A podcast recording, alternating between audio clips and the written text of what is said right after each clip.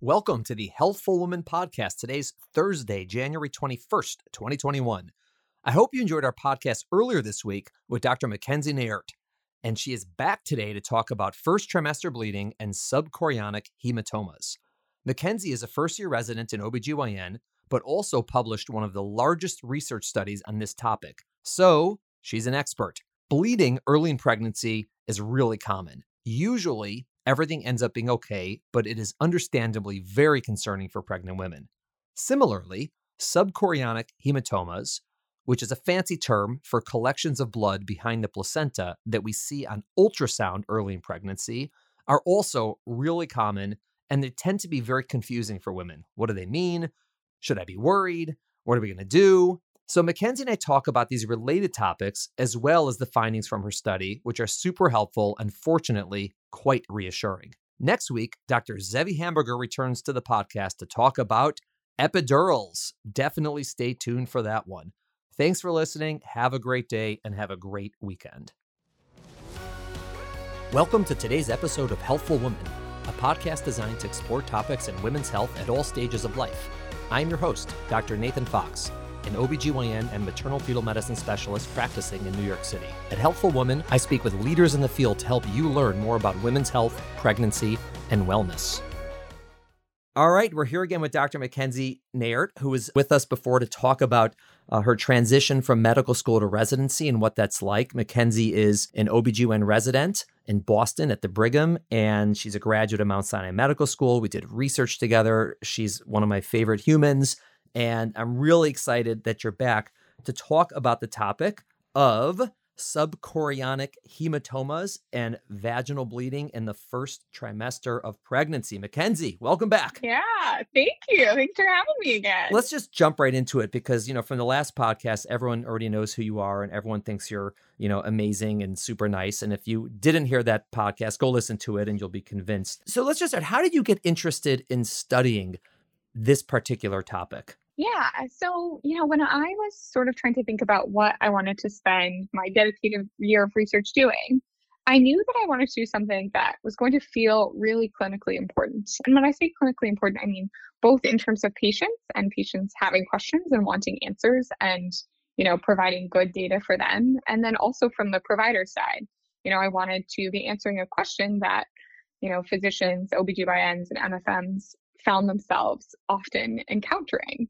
And so when I, you know, started meeting with Dr. Fox, you know, him and I were talking about different research ideas. And I also took the time to speak with a lot of other physicians in his practice, of which there are many awesome people who I miss a lot. And one of Dr. Fox's colleagues, uh, Dr. Noxie, had done a little bit of research looking at outcomes of subchorionic hematomas in twins. And in doing that research, she really realized that there's not a lot of great data out there about outcomes of singleton pregnancies, so one baby pregnancies with subchorionic hematomas. So I did some initial research myself and spoke to other doctors and you know, sort of determined that, wow, this is a really important clinical question because a lot of women are diagnosed with subchorionic hematomas during the first trimester and occasionally even the second trimester of pregnancy. And there's just not a lot of data out there. And the data that is out there has a lot of significant limitations in terms of what type of patients were included in the studies and what variables were controlled for. And because of that, you know, it was very difficult to counsel patients with subchorionic hematomas on the outcomes. So, from all of that preliminary research, I sort of decided, Dr. Fox and I sort of figured out that this would be a good thing for me to spend my research year studying. That's fantastic. So I I love that you picked this topic. I was also super interested in it. So what what I wanted to do is I wanted for you and I to take a step back and just talk about sort of the the clinical situation. So what are we yeah. talking about? What's happening? What are we worried about? What are patients worried about? And sort of what you know, and then go into okay, what did we study and what did we find? So, just to take a step back, what exactly is a subchorionic hematoma? Because that's a lot of a lot of big words there.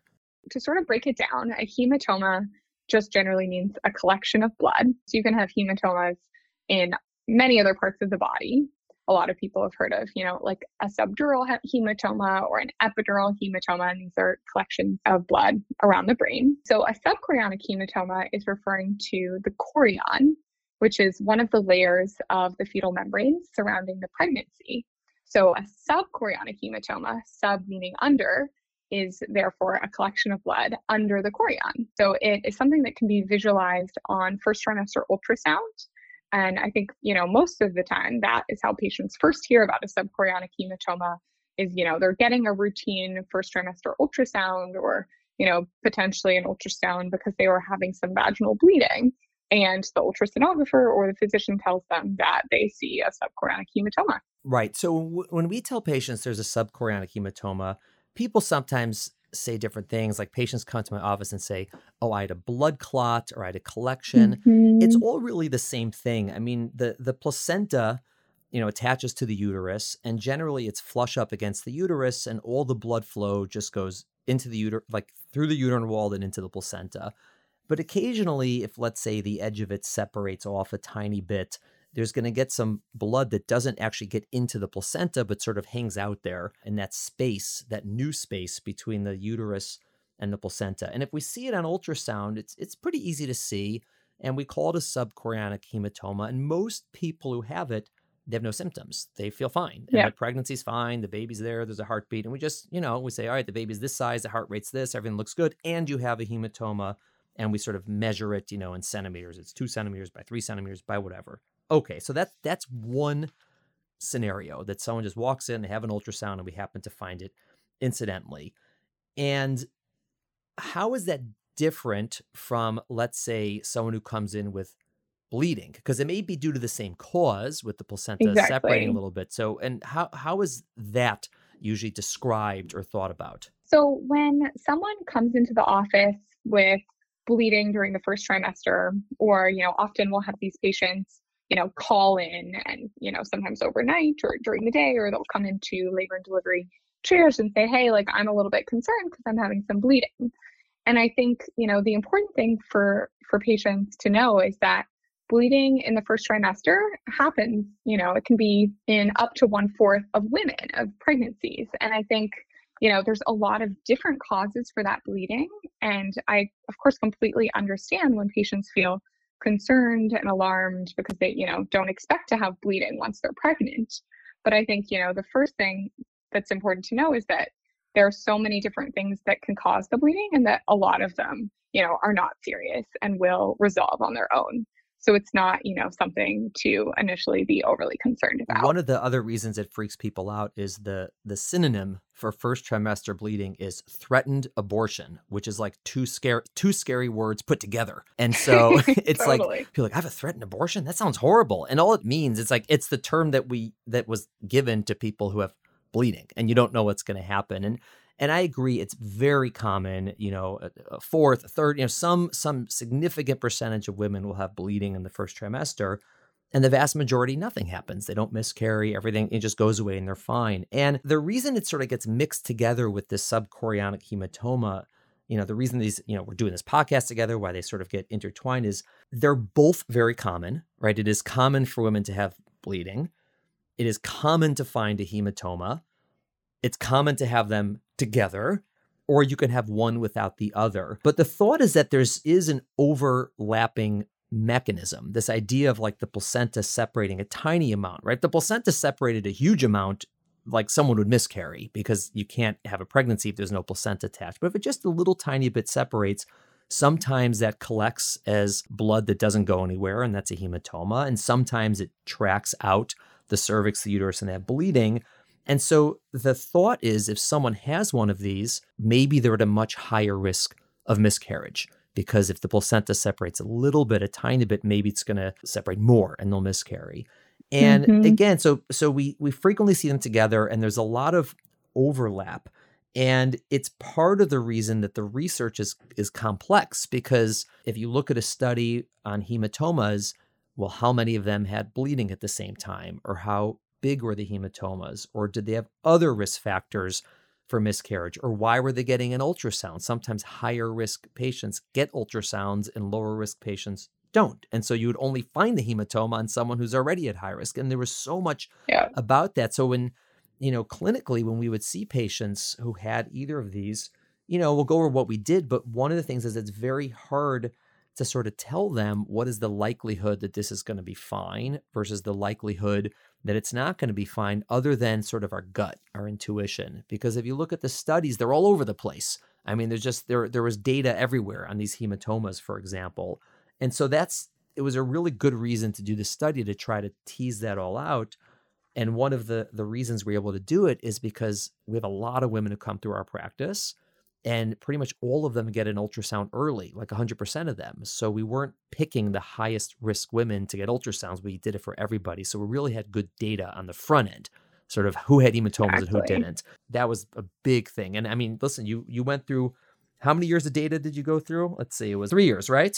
Yeah, yep. Yeah. And, and we we're talking, and it was over, I think it was two thousand, three thousand, twenty five hundred, like, twenty four hundred. Yep. Exactly. Yeah, so it was it was big numbers. So so that's yep. that's great. Now, what do we do clinically if someone comes in? Let's say they have bleeding, like you said, someone calls and they say I have bleeding, or they you know they they come to the office for bleeding.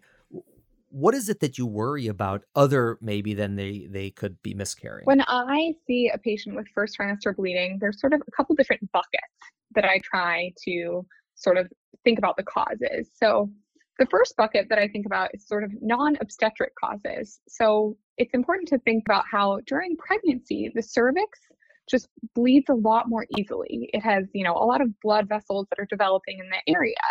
And so people can have spotting or even light bleeding after things like sexual intercourse or a pap smear or a pelvic exam, you know, things that might not normally cause this patient bleeding but because they're pregnant and their cervix is very vascular, they might have some bleeding. So I think when I'm evaluating a patient with first trimester bleeding, I'll often do a speculum exam. And depending on other symptoms, you know, I might do additional things to try and look at the cervix and see, you know, sometimes the cervix has a polyp on it, and that can be the cause of the bleeding. Sometimes you can tell that the cervix is just really inflamed, and the patient might have cervicitis, or they might have you know, vaginal discharge and itching and other symptoms that would make me think that this patient has vaginitis and that that might be, you know, the cause of their bleeding. And so I like to sort of think about those causes and sort of try and eliminate those things as causes of the bleeding before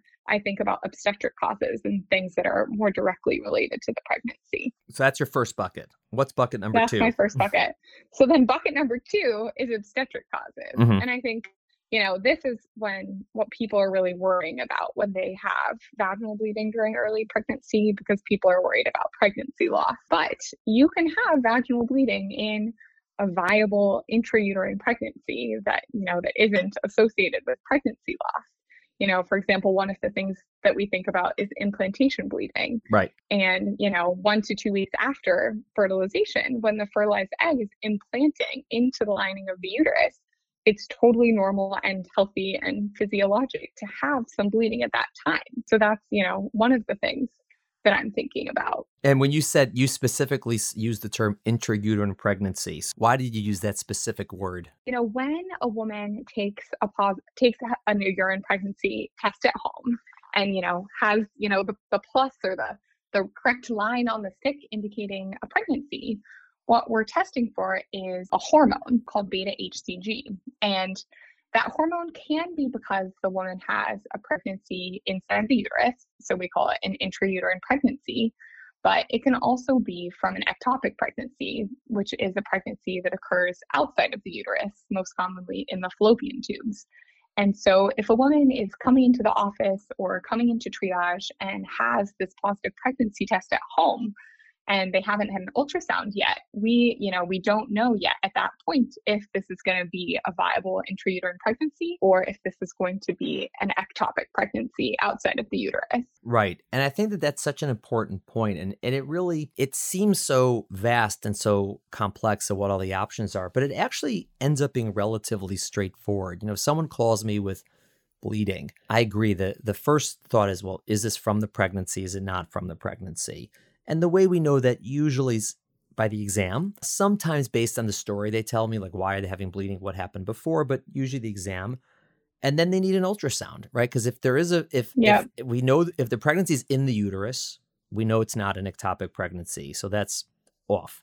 And then if I see a pregnancy in the uterus and everything looks fine, then generally the outcomes are very good. So if someone calls me, says, you know, I'm pregnant and I'm having bleeding, you know, the first thing I want to make sure is does she have an ultrasound? And we'll do that. Make sure it's in the uterus and see how the pregnancy looks. And we'll do an exam. And after that, generally you'll know pretty much what's going on and be able to give either very reassuring uh, news say, hey, there's a pregnancy in the uterus, everything's the right size, the heartbeat is good. And because of that, your risk of miscarriage is very low. It tends to be under 10%, under 5%, based on exactly how far pregnant she is. Yeah. Or unfortunately, it's it is a miscarriage or it is an ectopic pregnancy, you know, something that's, you know, what we were hoping it wasn't. Or none of the above. It's a fine pregnancy, but she has bleeding for some other reason, like you said, either the cervix. And so the, it's not a very complex evaluation. The only time it gets complex is when we can't figure out if the pregnancy is viable or not. And this is when they have to come back and repeat a blood test or repeat an ultrasound. And we're just not sure what's going on. But usually it's pretty straightforward. And the only other thing we have to you know think about is we look at her blood type and this is sort of like a, a unique thing to pregnancy where if it's if her blood type's anything negative like a negative b negative we have to give her something called RhoGAM. That's its own podcast but that's something we need we need to know. And that's really it. It's it's pretty straightforward except the details of the ultrasounds. You know what if how far pregnancy, what if there's a hematoma, what if there's not a hematoma, and how much bleeding she's having, meaning heavy versus light. And that's sort of how how we do it clinically. Is that how they do it in Boston? Am I missing Yeah, anything? yeah. They're they're you know they're Sounds real smart in. Boston. You Harvard people, you know. oh gosh. any new? You guys don't have any new fancy ways of evaluating people? Unfortunately not. No. and again, it, it's really fortunately most people are not going to miscarry if the ultrasound looks normal. And by most, I mean the vast majority.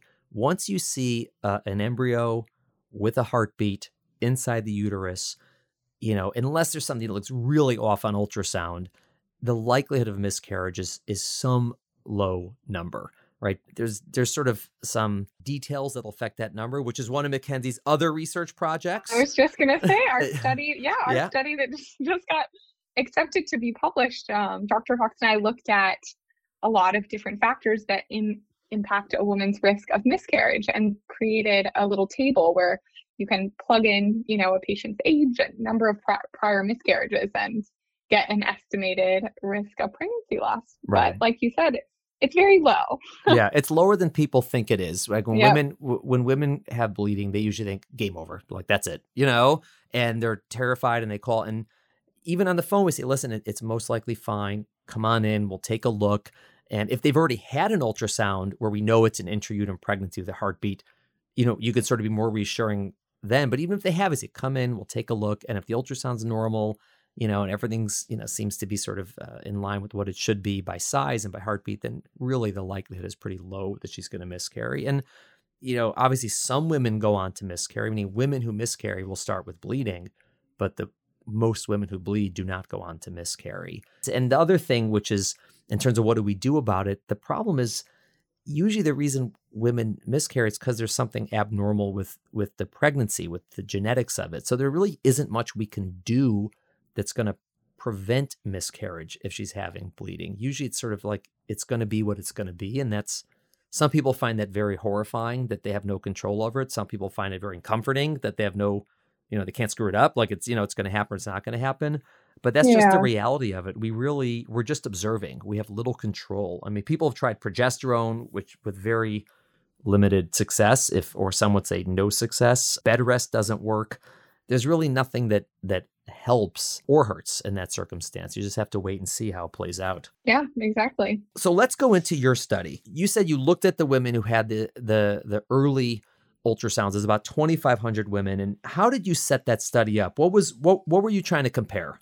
So we did a couple different studies with subchorionic hematomas, but our first study was really looking at the association between the hematomas and pregnancy loss in singleton pregnancies. And so we looked at all of the patients over a three year period. So it was a little bit over 2,400 women and gathered a bunch of data on their pregnancies. So we got a bunch of, you know, information about the patients, including their demographics, as well as other important information about the pregnancy and about the outcomes of the pregnancy. And then in women with subchorionic hematomas, we also got information about the hematoma because we, you know, in addition to wanting to know are these hematomas associated with a risk of pregnancy loss, we were also wondering, you know, if so, are there certain characteristics of the hematomas, such as size, volume, the associated presence of vaginal bleeding, or the association of additional hematomas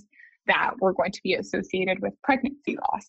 So in our sample, there were about 450 women, so close to 20%, with subchorionic hematomas. And so we basically compared the outcomes of the pregnancies with hematomas to the pregnancies without hematomas. And what did we find? So we found some good news for patients with subchorionic hematomas.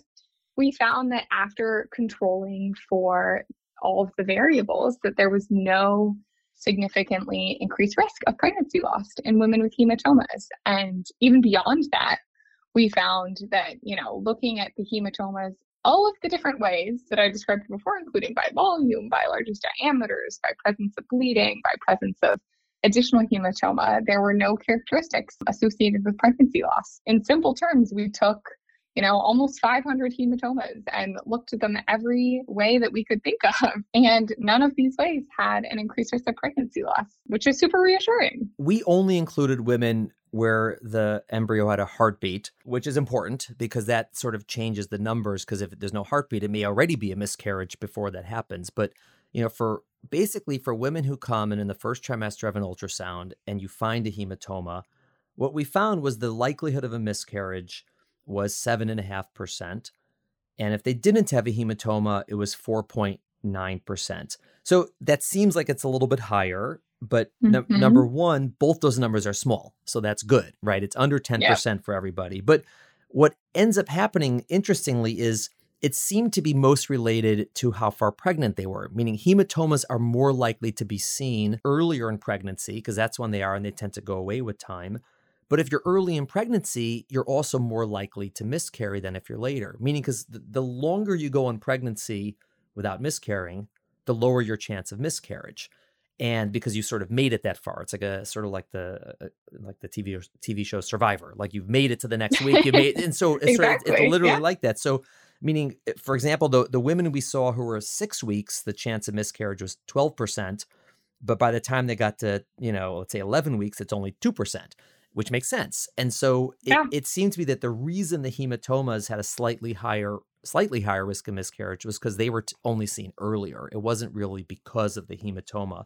And that was interesting because again, older studies it was they weren't as big. They didn't have as many uh, numbers like as many women with hematomas to try to sort this out. And some of the studies made it seem like if you had a hematoma, your risk of miscarriage was much higher. And we did not find that. And it's very reassuring. You know, I see women in ultrasound now and I see, you know, everything looks fine and I see the hematoma. I tell them, don't worry about it. Like your chance exactly. of miscarriage is low and it's not higher than if you didn't have the hematoma, which is really great. And that's an important thing. And then what was the, the follow up study did? Because there's also some thought that maybe it affects outcomes later in pregnancy, not related to a miscarriage, things like preeclampsia or how the baby's going to grow or preterm birth. Second study, we sort of took the research one step further and we were looking at outcomes later in pregnancy. So we looked at the gestational age at delivery, you know, thinking about risk of preterm birth.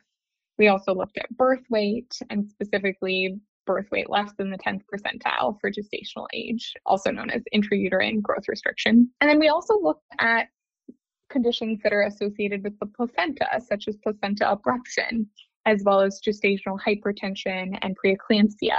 And once again, we found what is really, you know, reassuring news for patients because we found that there was no increased risk of these adverse outcomes later on in pregnancy from having a first trimester subchorionic hematoma. This was great to find this out. I mean, I remember when we when we first looked at the results, how excited I was that it came out this yeah. way because you don't know how it's you don't really know how it's going to play out. You may have, you know, your your sort of gut of what it's going to be just from, you know, taking care of these women and sort of seeing it, you know, happen, but to really, you know, collect all the data and look at it and analyze it it was really exciting. And there's a reason that these got published. I mean, both of these studies got published in obstetrics and gynecology, which is what we in the business call the green journal because the journal itself is green.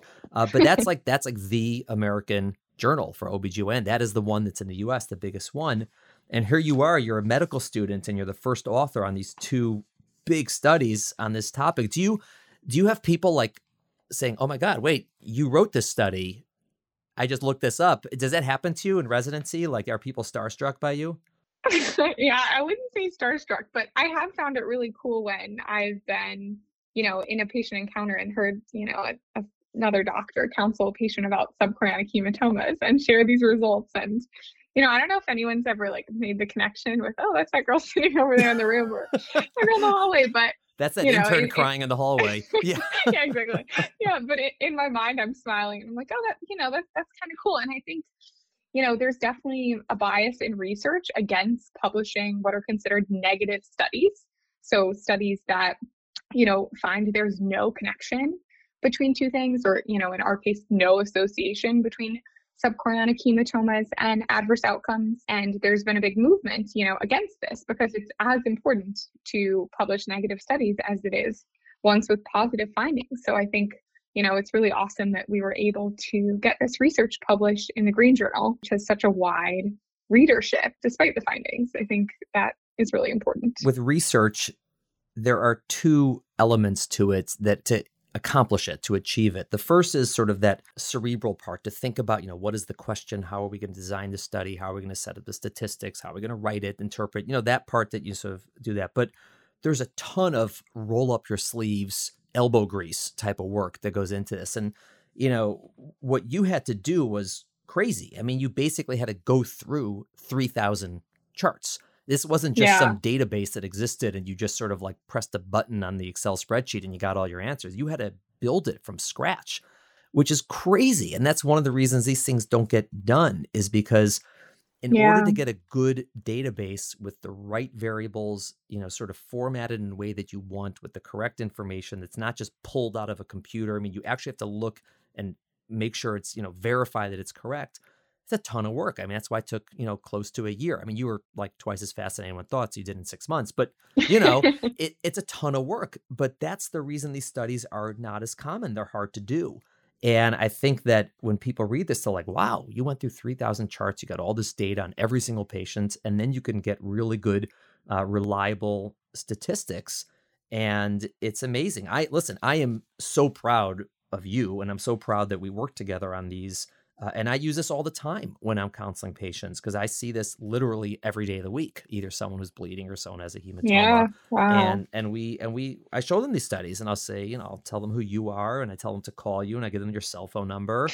and I say she's in Boston. I've been getting now. all those spam yeah. calls. yeah, you're you're she's in Boston now. Does it feel does it feel strange that you're an intern but you've publish these, you know, I mean, I'll call them landmark just because why not? I can. It's my podcast. Studies. Does how does that make you feel? I just feel really lucky to have been able to work on a project and, you know, have it be published in the Green Journal, but more importantly, you know, have it have been clinically significant in a way that, you know, can impact patients on a day-to-day basis. I think during pregnancy, you know, there's so many things to be worried about. And if I yeah. can help patients have one less thing to be worried about, then I feel pretty good about that.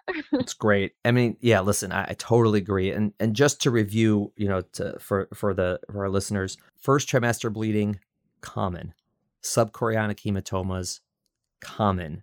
Common for them to happen together or alone.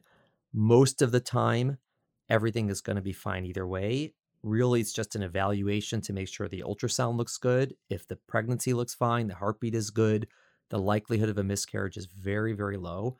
It's not zero, but it's never zero. Even if everything looks perfect and everything is going perfect, it's not zero, but fortunately, it's very low. If someone does unfortunately ultimately go on to miscarry, it's not because they didn't do anything or because they did something. It's generally just a problem with the pregnancy from the beginning. But again, moving into that process, most people will not miscarry uh, when they have these symptoms or these ultrasound findings. And that was sort of our experience.